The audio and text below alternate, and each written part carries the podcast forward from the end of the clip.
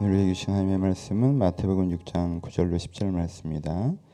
마태복음 6장 9절로 10절 말씀 다음 목소리로 봉독하시겠습니다.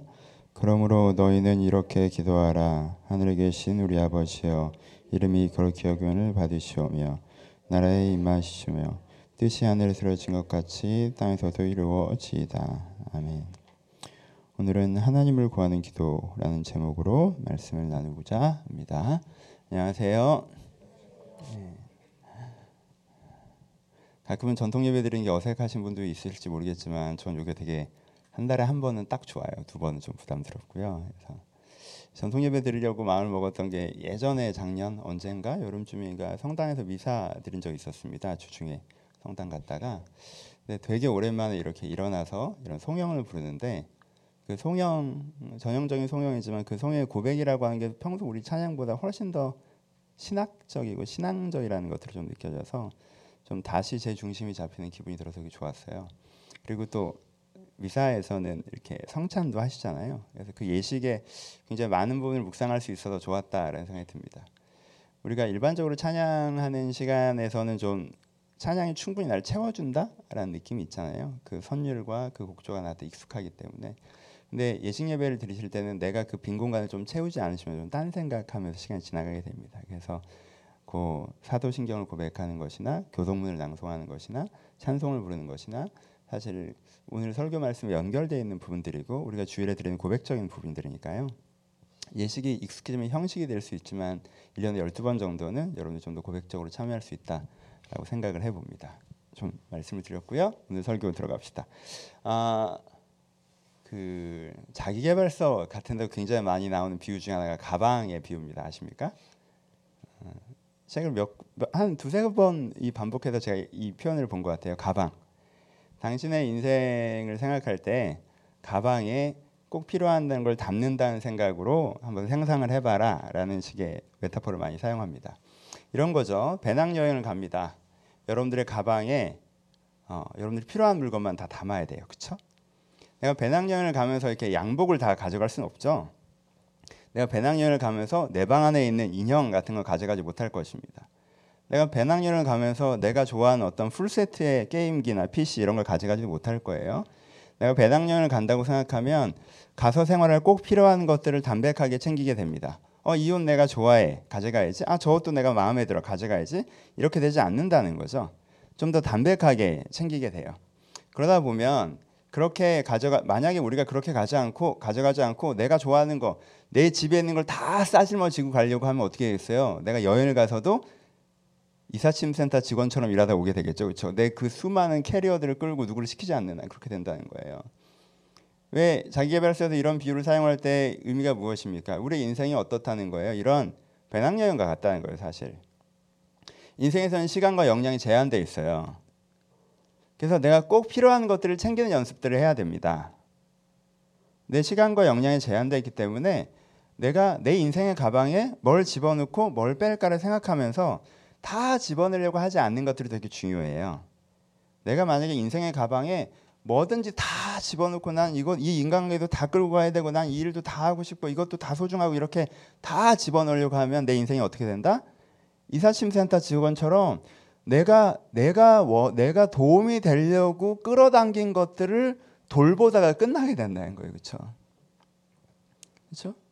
그러니까 나조차고 그걸 시작한 건데 결국 내가 하고 있는 일은 정말 내가 좋은 건 못하고 그 짐들을 들다가 끝나게 된다는 거예요. 그러니까 네 인생을 가방 하나라고만 딱 생각하고 이 가방 하나에 넣어보라는 거예요. 뭘 넣고 뭘 빼야 될지 배낭여행 가는 심정으로.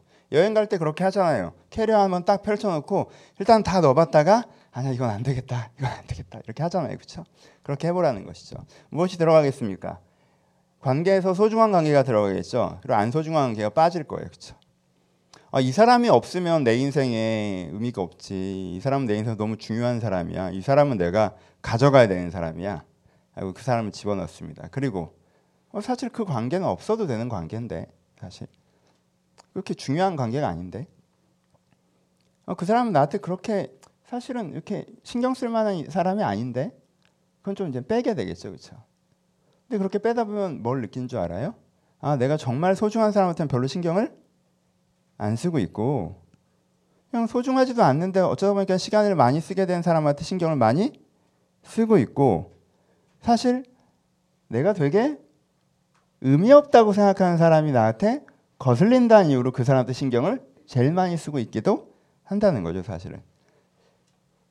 가방을 챙기다 보면 알게 돼요.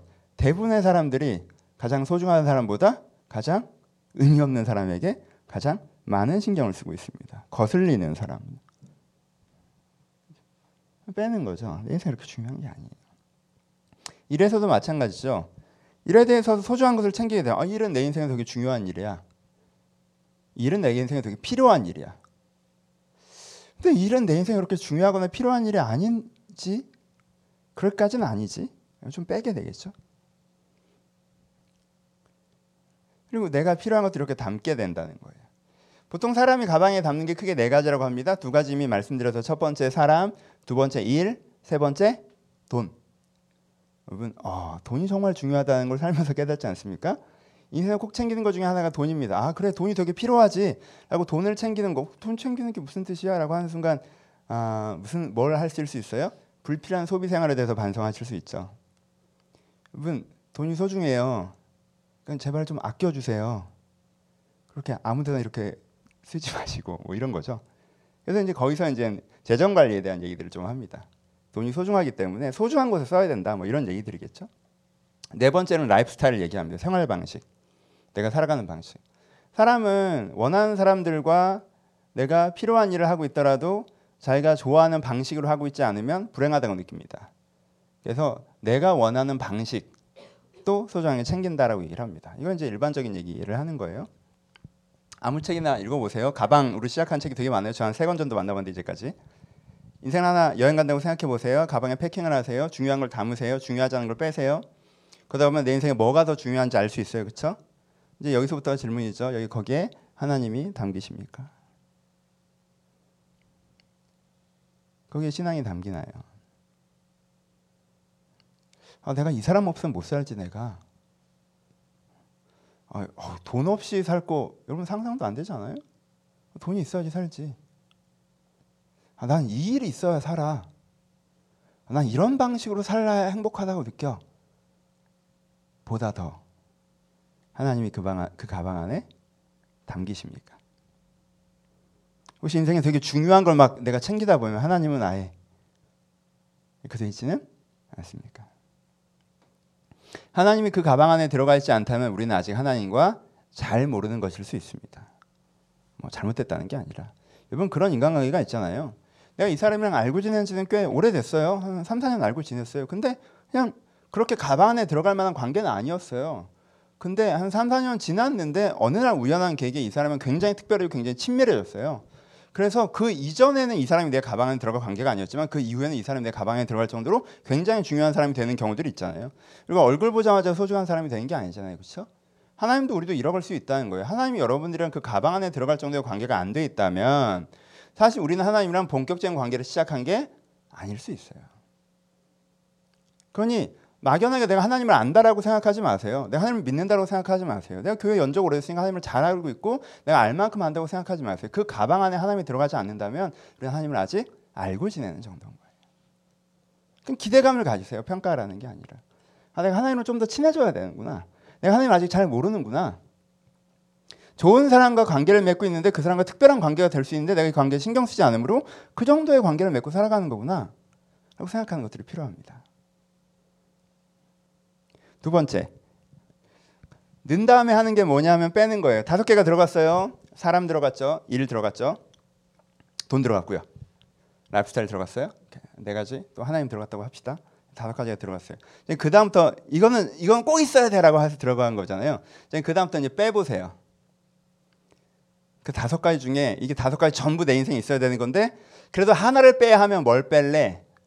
그냥 빼보는 거죠. 그럼 거기서 우리가 뭘 파악할 수 있어요?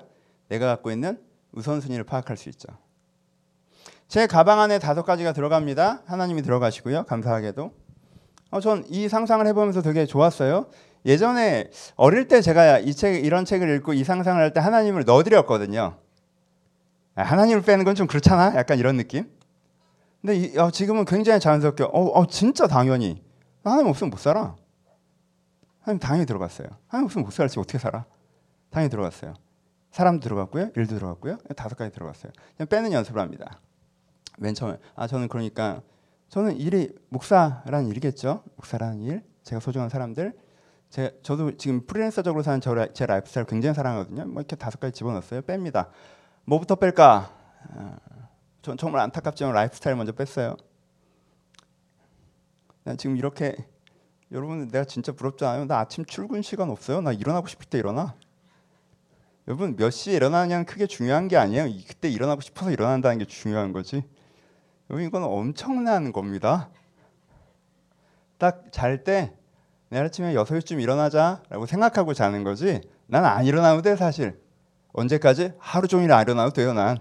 그냥 내가 일어나고 싶어서 일어나는 거예요. 이 라이프스타일 얼마나 좋은지 몰라요. 그렇죠? 너무 좋단 말이야. 하, 근데 굳이 하나를 빼려면 이걸 먼, 제일 먼저 빼겠어요. 왜?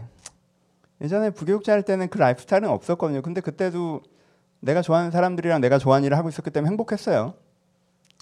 그러니까 뭐 그때 생각을 하면서 이제 뺍니다. 그 다음에 뭘 뺄까요? 제 입장에서는 돈을 빼야 될 것 같죠. 근데 그때 제가 옵션을 걸었어요. 최저 생계가 보장된다는 선에서 그렇지 않은 경우 돈은 제일 마지막까지 놔두겠습니다. 뭐 나는 하나님보다 먼저 뺀다 확신이 없어. 난 길거리에서 노숙하는데 돈보다 하나님 나 이건 잘 모르겠어요. 최신앙 수준이 그래 어쩌겠어요. 이제 옵션을 걸어서 하나님 최저 생계비가 확보되는 선에서 돈을 빼겠습니다. 그것만 확보되면 진짜 먹고만 살면 길거리에 나앉지만 않으면 돈을 뺄 수 있어요. 빈곤한 삶을 지내본 적이 있고 돈이 되게 없어 본 적이 있고 돈 걱정에 밤을 샜던 적들이 있는데 나쁘지 않았어요. 그때 집이 있고 누울 집이 있고 먹을 밥이 있으니까 되더라고. 그리고 그다음에 뺐어요. 그 다음에 일과 사람 사이에 좀 갈등이 되더라고요. 이르면 내 목사, 어, 사람, 어, 나 사람들 되게 소중한데 대표를 뽑아주죠. 이르면 목사가 대표가 되고 사람이면 전 제가 대표겠죠. 이한이가 제 대표란 말이에요. 그렇게 하니까 격리가 되더라고요. 음, 전 일을 빼겠습니다. 전 목사이기 전에 아버지라고 생각해요. 전 목사로 사는 것보다 제 아버지로 사는 게 더 중요해요. 이제 일 빠지죠. 그럼 사람이 남았어요. 사람과 하나님. 여기서 잘 모르겠더라고. 난 하나님이 하나님은 저에게 어, 중력 같은 분이에요. 지금 저에게는 하나님 너희가 어떤 분이냐라고 제가 이 설교를 주면서 저희도 물었어요. 하나님 저한테 중력 같은 분이. 하나님이 계셔서 모든 있을 것이 제자리에 있어요. 하나님이 계셔서 땅에 발 딛고 서 있어요. 중력이 사라지면 이 공기와 이 물과 이 사물들이 혼란스럽게 떠돌다가 결국 우주로 다 내던져지는 거거든요. 저도 아마 그럴 것 같아요. 하나님이 없으면 내 판단 기준, 정서선, 감정선, 사람을 대하는 태도, 삶을 대하는 태도, 전 이게 다 흐트러져 버려요. 왜냐하면 그 기반이 다 하나님이거든.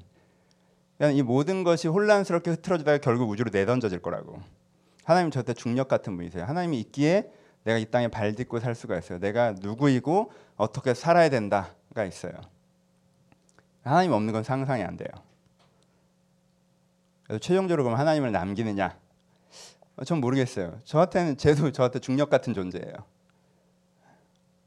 괜찮을까? 잘 모르겠어요. 상상이 안 되더라고. 예, 그때부터 이제 이 걸로 갔어요. 그냥 여기까지 아직까지 여기서 동등. 제 수준이에요. 저는 하나님이 없으면 못 삽니다 정도의 수준이 되는 목사예요. 대단한 사람이에요, 여러분. 근데 저는 하나님만 있으면 된다는 건 뭔 말인지 아직도 모르겠어요. 하나님만 있으면 된다. 이게 무슨 말이야? 상상도 안 돼요? 그게 제 수준이에요. 한번 해보세요. 여러분 가방 안에 뭐가 들어가고 뭐가 빠집니까? 여기서 뭐가 중요하고 뭐가 중요하지 않습니까? 하나님 여러분 가방에 들어가십니까? 들어가신다면 언제까지 남아 있으십니까? 이게 정리가 된다면 우리 가운데 필요합니다. 하나님, 하나님이 제 가방 안에 들어올 정도로 제게 좀 소중한 존재였으면 좋겠습니다. 아직 제가 그렇게 소중한지 잘 모르겠는데 그렇게 소중한 존재라고 하는데 난 잘 모르겠으니까 하나님 제 가방 안에 들어올 정도로 소중한 존재라는 걸 제가 알아가게 하소서. 하나님, 하나님이 제 가방 안에 들어오십니다. 아, 근데 때로는 제 라이프스타일보다 하나님 먼저 빠집니다. 때로는 돈보다 하나님 먼저 빠집니다. 제 일보다 하나님이 먼저 빠집니다. 제가 알고 있는 사람들보다 하나님 먼저 빠집니다. 하나님이 저에게 그렇게까지 소중하지 않습니다. 하나님. 제가 하나님 그렇게까지 소중한다는 걸 좀 알게 하여 주시옵소서. 저도 기도합니다. 하나님, 하나님, 하나님만으로 만족한다는 게 뭔지는 잘 모르겠습니다. 제가 하나님만으로 만족한다. 주님만 있으면 된다. 주님만 내 만족함을 채운다. 아, 그건 제가 잘 모르겠습니다. 근데 그런 게 있다고 하니까 알아가길 바랍니다. 왜? 내가 하나님이 내 가방 밖에 있을 때에 대한 기억도 있고 하나님 내 가방에서 가장 먼저 빠져나왔을 때의 기억도 있는데 지금 하나님은 내 인생에 너무나 중요한 것이 나에게 가장 큰 선물이 되고 있기 때문입니다. 이렇게 기도합니다. 하나님, 주님만, 주님만으로 또 알았으면 좋겠습니다. 이 기도가 다 무슨 기도죠? 하나님을 구하는 기도입니다. 우리의 기도는 하나님에게 무엇을 구하는 기도이기 이전에 하나님을 구하는 기도가 있어야 합니다. 하나님은 우리 가운데 무엇을 해주셔서 우리 가운데 의미 있는 수단이 아니라 하나님은 하나님 그분이 우리 가운데 의미 있는 목적이어야 되기 때문입니다. 여러분 여러분들이 누군가를 좋아하는데 그가 나에게 무엇인가 해주는 사람이어서 좋아한다고 하면 여전히 그 사람 여러분들의 수단인 것이며 사실 아직 그분과 진정한 관계는 맺혔지 않은 것입니다. 하나님과 관계가 맺혀진다라는 것은 하나님이 하나님으로 나에게 오신다는 것은 하나님이 나에게 이젠 더 이상 수단이 아니라 하나님이 나에게 목적이 되는 것입니다. 하나님이 계셔서 내가 좋은 것입니다.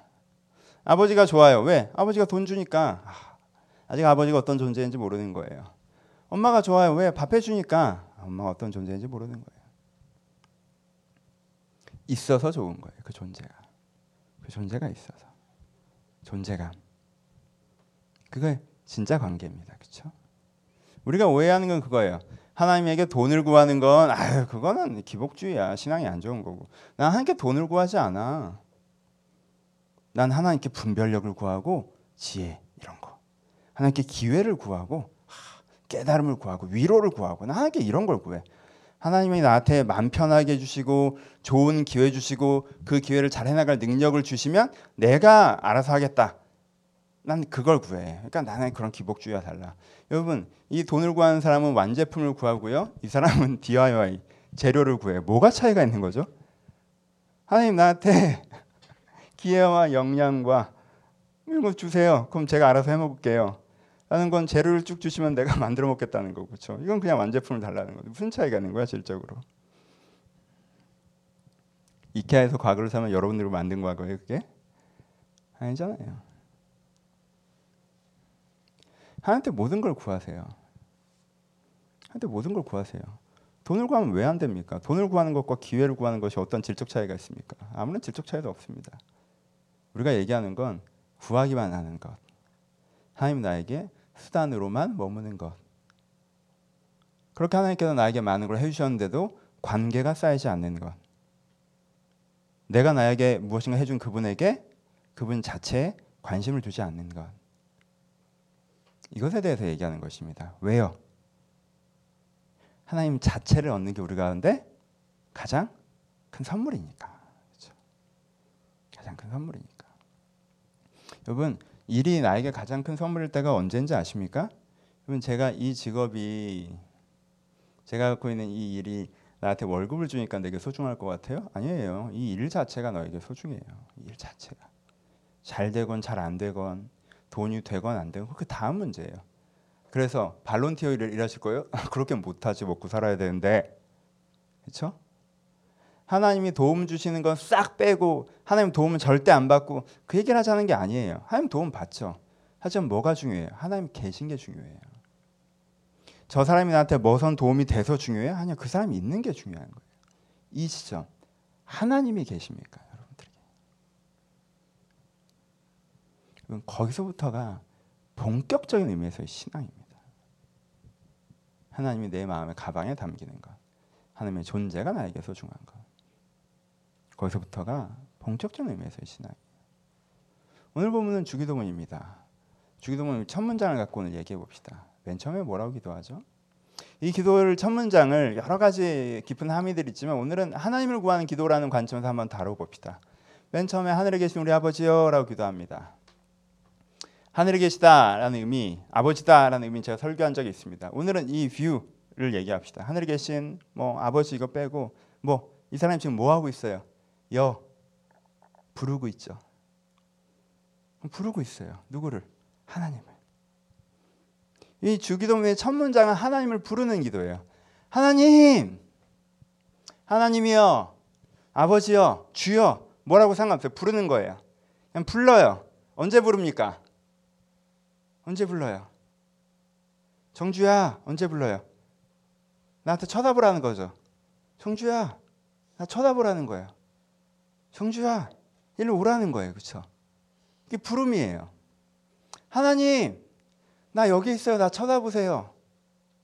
하나님, 나 여기 있어요. 일로 오세요. 하나님을 부르는 기도. 하나님을 구하는 기도예요. 어떤 하나님이가 있지만 그 이전에 먼저 생각하는 건 이가 하나님을 구하고 있다는 것. 하나님을 부르고 있다는 것. 이게 첫 번째입니다. 여러분 살아가다 보면 살아가다 보면 하나님이 없는 것처럼 느낄 때가 있죠. 내 인생의 어느 시점에 분명 내가 하나님이 있다 라고 명확하게 느꼈었는데 내 마음에 하나님이 계시다 라고 내가 고백했었는데 그게 정말 그 감정선조차 기억나지 않고 그냥 팩트로만 그땐 하나님이 계시다고 내가 느꼈었다라는 팩트 문장으로만 기억나지 그 감정선조차 기억나지 않을 정도로 하나님이 내 안에서 멀어진 점에 설 때가 있습니다. 언제? 내가 하나님께 무관심해졌을 때. 내가 하나님께 관심 없어졌을 때. 내가 하나님께 관심 없는 시기가 길어졌을 때. 하나님 없어도 사라질 때. 하나님이 내 인생의 가방 안에 안 담길 때. 그 시기가 길어질수록 내 안에 하나님이 안 느껴져요. 저그 사이에 교회도 다니고 있었고 기도도 하고 있었는데요. 예, 기도하고 있었죠. 하나님 이 문제 어떻게 해결해요? 하나님 저 문제 어떻게 해요? 하나님 나한테 왜 이러세요? 쟤한테 왜 저러세요?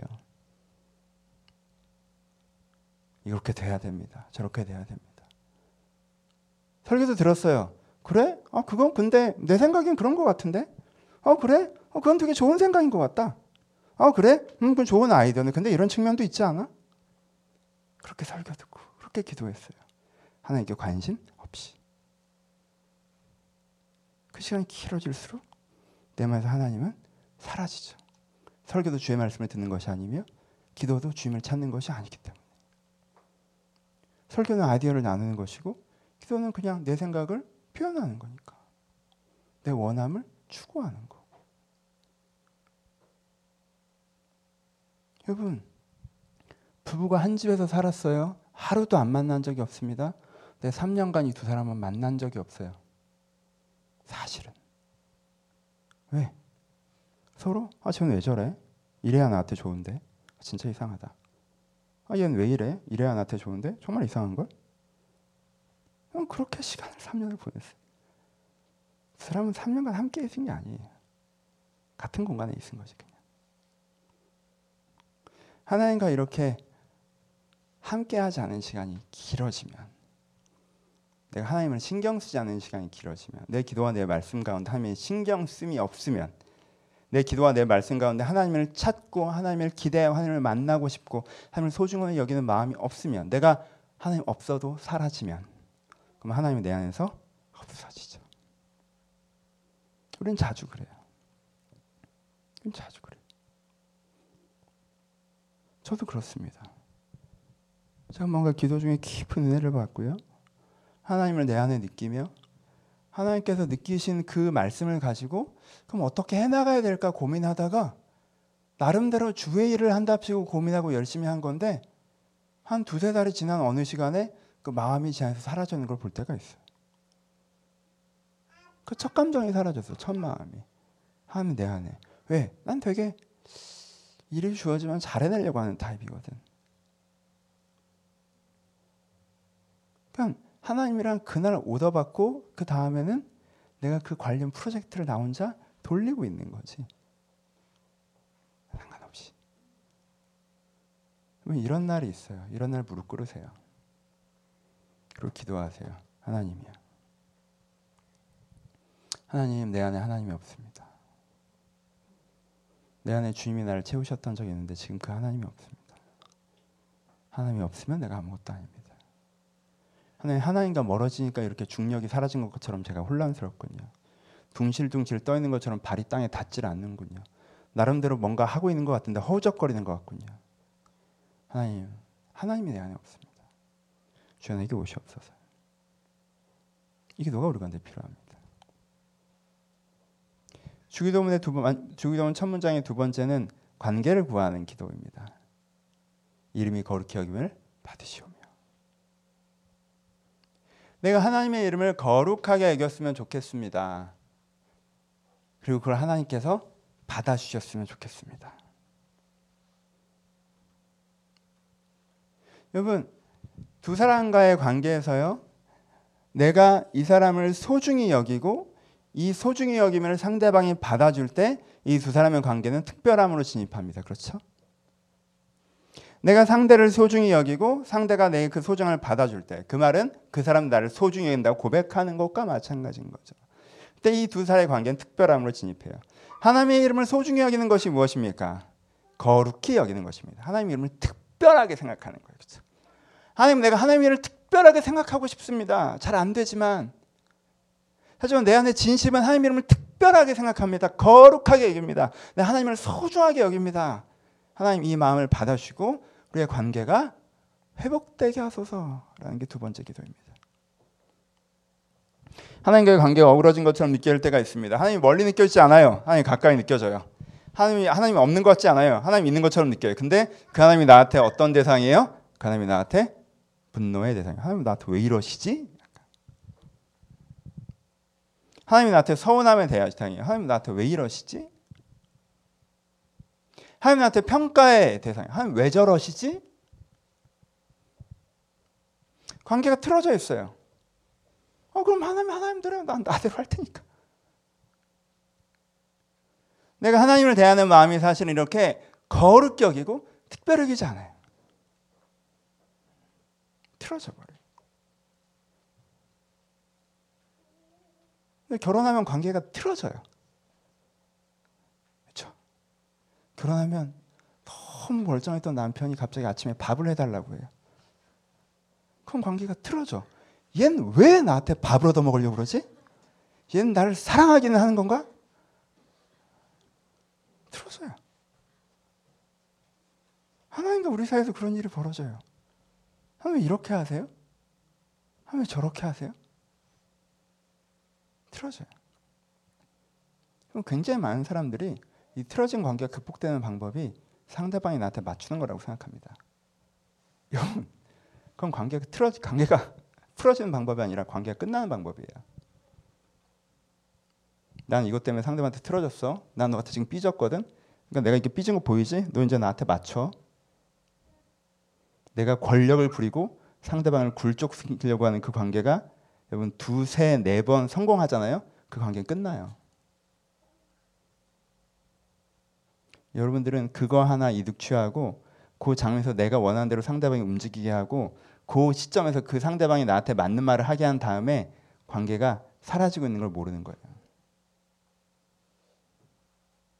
여러분 관계는 그렇게 회복되는 게 아니에요.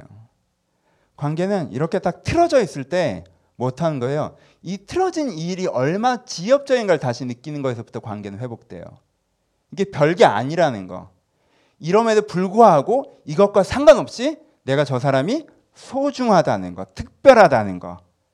하나님이 나한테 거룩하다는 거.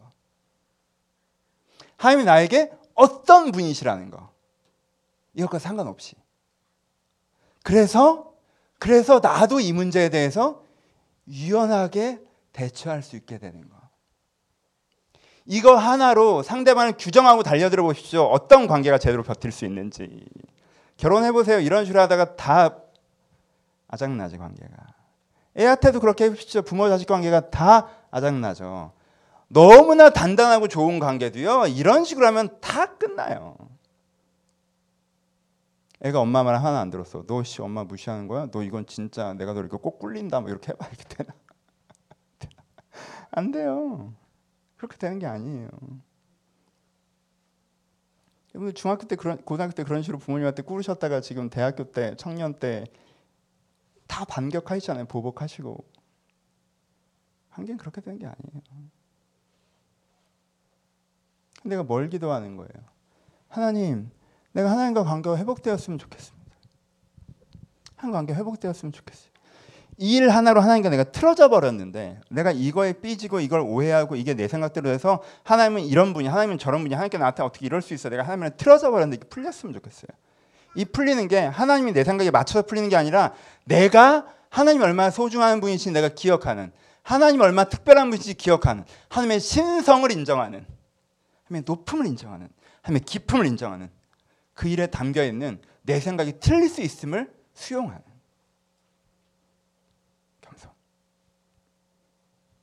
내가 그렇게 되고 싶어요. 하나님께 뭘 구하는 기도예요? 관계를 구하는 기도예요. 세 번째가 나를 임하옵시며 뜻이 하늘에 준것 같이 땅에서도 이루어지다. 우리는 이루어지다라는 그 문장에 어떤 마법을 갖고 있나 봐요. 이렇게 얘기하면 이 문장에 많은 사람들은 무엇인가 하나님의 주시는 능력으로 내가 원하는 걸 해내는 걸 상상합니다. 이루어진다라는 말 자체가 우리가 그런 판타지를 주는 것 같아요. 다시 나라가 임하는 거예요. 뜻이 하늘에서 이루어진 것처럼 땅에서도 이루어지는 거예요. 누구 뜻이? 내 뜻이? 아니, 하나님의 뜻이. 그러니까 여기에는 내 뜻이 이루어진데 주님께서 도우신다는 소지가 없어요. 이건 무슨 기도예요? 기본적으로는 자세한 내용은 또 우리가 설교해왔지만 기본적으로 무슨 기도예요? 내 삶에 하나님이 함께 하시길 바라는 기도예요. 하나님, 내가 일하는 거에, 내가 노는 거에, 내가 쉬는 거에, 내 일터와 놀이터와 쉼터에 하나님이 함께 하셨으면 좋겠어요. 이곳에 하나님의 뜻이 이루어졌으면 좋겠어요. 하나님의 나라가 임했으면 좋겠어요. 여기가 하나님이랑 상관없는 곳이 아니었으면 좋겠어요. 하나님, 내가 하나님께서 가라고 하는 일터와 쉼터와 놀이터에 서길 바래요. 내가 원하는 곳에서 놀고 내가 원하는 것을 쉬고 내가 원하는 것을 일하는 걸 멈추고 하나님께 원하시는 터전에 땅에 내가 서길 바랍니다. 하나님의 뜻이 이루어졌으면 좋겠어요. 여기서 이 땅에서 이 터전에서 이 터에서 내 놀이터 쉼터 삼터에서 이루어졌으면 좋겠어요. 그럼 뭐 하는 거예요, 이 기도는? 내 삶으로 하나님을 초대하는 기도예요. 하나님을 부르는 기도예요. 보세요. 내가 하나님을 소중히 여깁니다. 내가 하나님이랑 좋은 관계예요. 근데 내 삶에서는 하나님이 없어요. 내 직장 가면 그냥 직장의 문법이 흘러가는 거예요. 내가 친구들 만나면 친구들 간에 노는 방식이 있는 거예요. 내 쉬는 시간에 내가 쉬는 방법이라는 게 있어요. 그냥 그 시간은 그렇게 하는 거예요. 여러분, 실존적으로 하나님을 인정하지만 실존적으로 내가 하나님을 인정하지만 내가 시간 속에서 하나님을 인정하지 않는다면 그 실존은 개념에 지나지 않아요. 그렇죠? 우리는 시간을 살기 때문에 우리는 시공간적인 개념이기 때문에 공간적이기만 하지 않아요. 그렇죠? 공간에서 하나님을 인정해도 시간에서 하나님을 부정하면 하나님은 사라져요. 내가 일하는 일하는 터전에서 하나님이 없고 그냥 내가 일하는 세상 일하라고 하는 방법이 있고 내가 내가 정말 이렇게 관계하는 내가 쉬는, 내가 노는 그 부분에서는 그냥 내가 하고 싶은 대로 해나가거나 세상이 시키는 대로 해나간다면 내 살아감의 대부분에서 하나님이 없잖아요.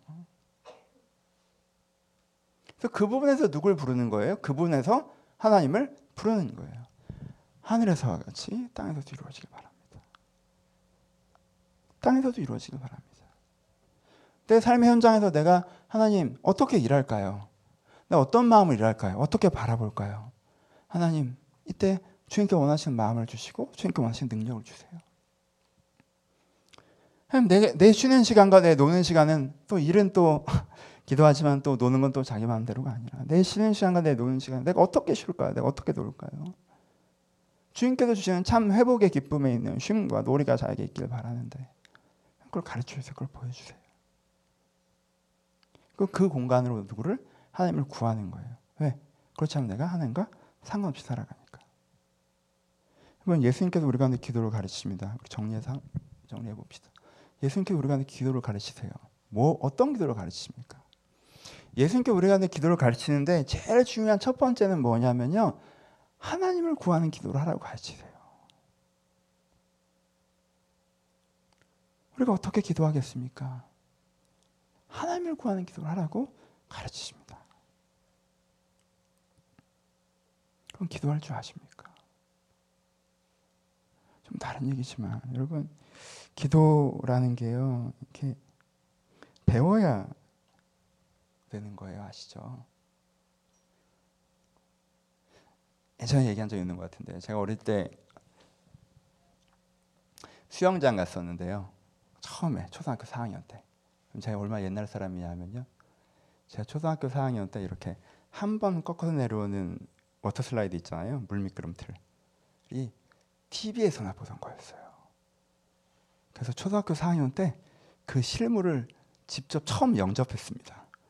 정말 수영장에 갔는데 이렇게 꺾여 내려오는 엄청 계단을 막 건물 같은 계단을 막 걸어 올라가서 이렇게 타고 내려오는 거예요.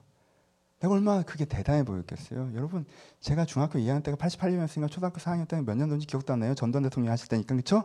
진짜 오래전이란 말이에요. 그냥 그 물끄러미를 보고 내가 너무 신났어요. 그리고는 막 짐을 놓자마자 형과 둘이 달려갔습니다. 그냥 무조건 막 계단을 막 기다렸겠죠. 줄 서서 기다린 다음에 내 차례였어요. 정말 재밌었겠죠. 슉 내려가는 거야. 슉 내려가서 물 속에 풍덩 들어갔는데 이 물이 제 키보다 몇 번 더 깊었어요. 그러니까 그 당시 한국 사회가 얼마나 이 원시 사회인 줄 알겠죠. 내가 그 키가 안 되면 날 안 태워야 될 거 아니야. 지금 에버랜드처럼. 캐리비안 배처럼 날 안 태웠어야 되잖아. 근데 날 태운 거야. 풍 빠져서 쭉 들어가는데 아, 전 지금도 그 파랗고 조용한 공포가 잊혀지지가 않아요. 정말 기분상으로는요 한없이 가라앉는 기분이에요. 쫙 가라앉았어요. 그래도 저는 이게 좀 위기의 빛을 발하는 스타일이거든요. 가라앉아도 정신을 잃거나 허우적거리지 않고 쫙 가라앉으면서 봤더니 형이 저기 떠 있더라고요. 와 우리 형은 신기하다. 우리 둘 다 처음인데 우리 형은 어떻게 떠 있을까? 형 어깨를 딱 잡았어요. 형 나를 살려줘라는 마음으로 그리고 어깨를 당겼죠. 형 입장에서 누른 거고. 형이 물속으로 쫙 가라앉고 제 얼굴이 바깥으로 나왔습니다. 그래서 숨을 한 번 쉬었죠. 하지만 형은 과감하게 저를 뿌리치고 앞으로 갔어요. 다시 가라앉으면서 생각했어요. 사다리를 찾아야겠다. 그리고 쫙 가라앉아서요. 전 허적거리거나 그러지 않습니다. 전 그런 품이 없는 사람이 아니에요. 저는 이렇게 남에게 의탁한 스타일이 아니에요. 저는 쫙 가라앉았어요. 그리고 바닥에 딱 섰습니다. 아니 1분은 최소한 숨을 참을 수 있잖아. 허적거리다 괜히 물만 먹지. 둘러봤어요. 사다리가 보였어요. 걸어갔어요. 거기까지 이렇게. 걸어갔어요. 30초나 걸렸겠어요. 그렇죠? 올라가면 되지. 사람 쉽게 안 죽어요. 거기서 허우적거리면 큰일 나는 거야. 그래서 나왔어요. 바깥 세상은 평화로웠죠. 그냥 애가 풍 빠졌다가 한 번 올랐다가 풍 들어왔다가 이렇게 걸어와서 나왔으니까 하지만 그 걸어가는 그 몇십 초 동안 저는요 정말 그 파랗고 조용한 공포를 잊을 수가 없어요. 내가 다시 수영장에 갔을까? 안 가죠. 안 가요. 수영장 왜 갑니까? 그리고요, 저는 물에 다시 뜬 게요, 목사가 되고 나서 떴어요. 목사가 되고 나서. 그 전까지는 어쩌다가 친구들끼리 수영장에 갈 기회가 있어서 물에 뜨는 거 가르쳐준다고 손을 잡고 놓고 그렇게 하면 뜬대잖아요? 전 절대 못 떠요. 중간에 무서우니까 다시 발을 대요. 뜰 수가 없어요. 난, 난못 떠. 계속 가라앉아. 그러니까, 어, 넌 내가 어떤 성교사님이 저 수영을 가르쳐 너 이렇게 믿음이 없냐 그랬어요 전도할 때. 뭐 사람 말을 그렇게 해? 하여튼 그래서 그랬어요. 이걸 발을 못 피겠는 거야. 여러분 두려움보다 더 더 강력한 힘이 자존심인 것 같아요. 제가 수영을 그래도 지금도 수영을 못하지만 그래도 물에 떠서 이렇게 어프어프 앞으로 갈 수 있는 것까지는 됐는데 그걸 누구한테 배웠냐면 이부에 계신 권수경 성도님께 배웠어요. 아 제가 목사가 된 다음에 우리 와이프 그때 에버랜드 같이 갔는데 근데 이제는 가르치는다고 또 이렇게 땡기더라고 해봤는데 안 돼, 안 돼, 안 돼. 근데 해봤는데 제가 이렇게 어프어프 허우적거리고 못 뜨니까 얼마나 인신공격적인 얘기를 하는지 아, 뭐 되게 용기가 없고 막 엄청 그러더라고. 성도한테 그 욕을 먹으니까 내가 차라리 죽는다고 물 삼키면서 뜨더라고. 사람이 두려움보다 위대한 게 여러분 뭐 이렇게 여러분 뭐 어릴 때 트라우마 있으세요? 여러분 자존심 건들면 이게 극복이 되더라고 난. 됐어요. 하지만 그 다음에 내가 갈까요? 안 가요. 왜? 처음에 잘못 배워서. 처음에 잘못 배워서. 처음에 배우기 그렇게 배워서요. 그렇게 돼요. 근데요. 대부분의 크리스천들이 어떻게 하는 줄 알아요? 대부분의 크리스천들이 기도에 그냥 이렇게 뛰어들어요. 그냥 기도하면 뭐가 된다. 물미끄럼틀 보고 뛰어가듯이 그냥 기도를 배워본 적도 없는 사람들이 그냥 우 가서 자기 나름대로 하는 거예요. 그러니까 계속 되게 많은 사람들의 기도가 사실 어떤지 아십니까? 사실 허우적거리고 있어요.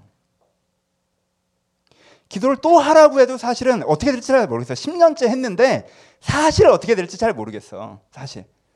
사실 내가 티를 안 내들었지 서로 다 긴장하고 있어. 기도 어떻게 될지 모르겠어요. 어떻게 하는지 모르겠다고. 근데 전에 했어 안 했어? 전에 했어. 어떻게? 아 엄청 허우적거렸더니 떴어. 앞으로도 갔고. 그러니까 또 들어가서 또 허우적거리는 거야. 또 떠. 또 가. 재밌어요? 재미없죠. 돼요? 잘 안 되죠. 잘 안 돼요. 자기가 생각하는 자기가 그냥 보고 자기가 뛰어들어서 자기가 어떻게든 몸부림치 면서 허우적거리는 거예요. 대, 그래서 대부분의 기도가 어떻게 돼 있어요? 뭘로 시작해요? 소원의 기도로 시작하죠. 하나님 이거 해주세요. 근데 안 해주시네? 어, 서운해. 날 안 보고 계시나? 이렇게 가는 거죠. 고백의 기도로 시작하죠. 하나님 나 이렇게 힘들어요. 아 근데 별로 위로받지 못해. 나 안 사랑하시나?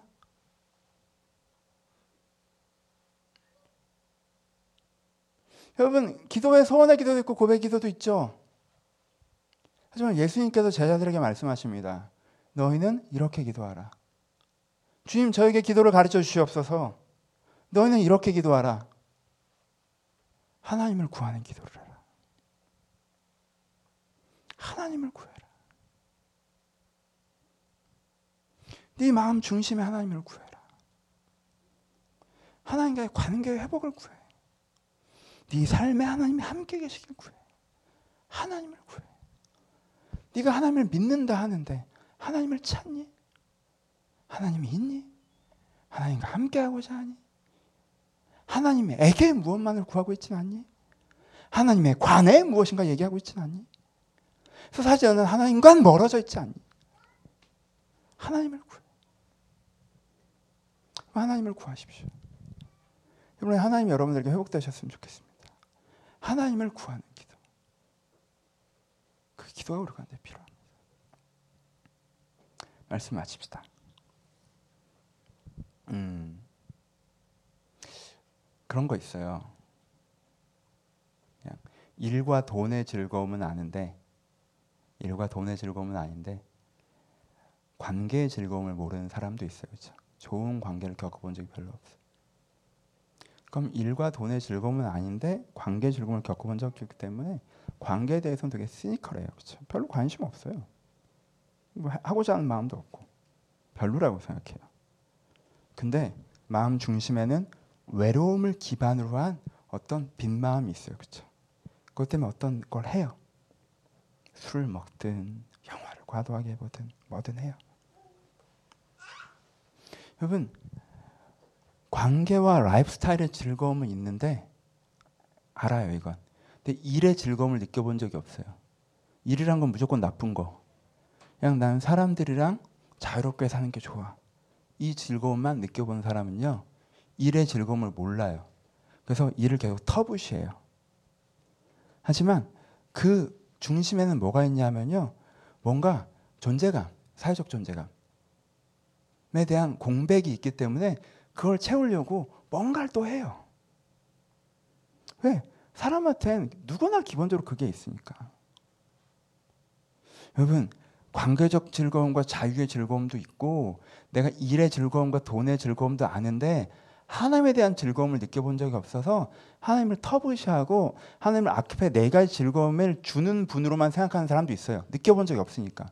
근데 그 마음 가운데요, 중심에 공허감이 있어요. 어느 날. 왜 사는지 모르겠고 이래서 뭘 어쩌자는 건가 싶고 중력이 없는 혼돈이 있어요. 여러분, 여러분들이 일의 즐거움만 알지 사람의 즐거움을 모르세요라고 하면 조금은 설득되시죠.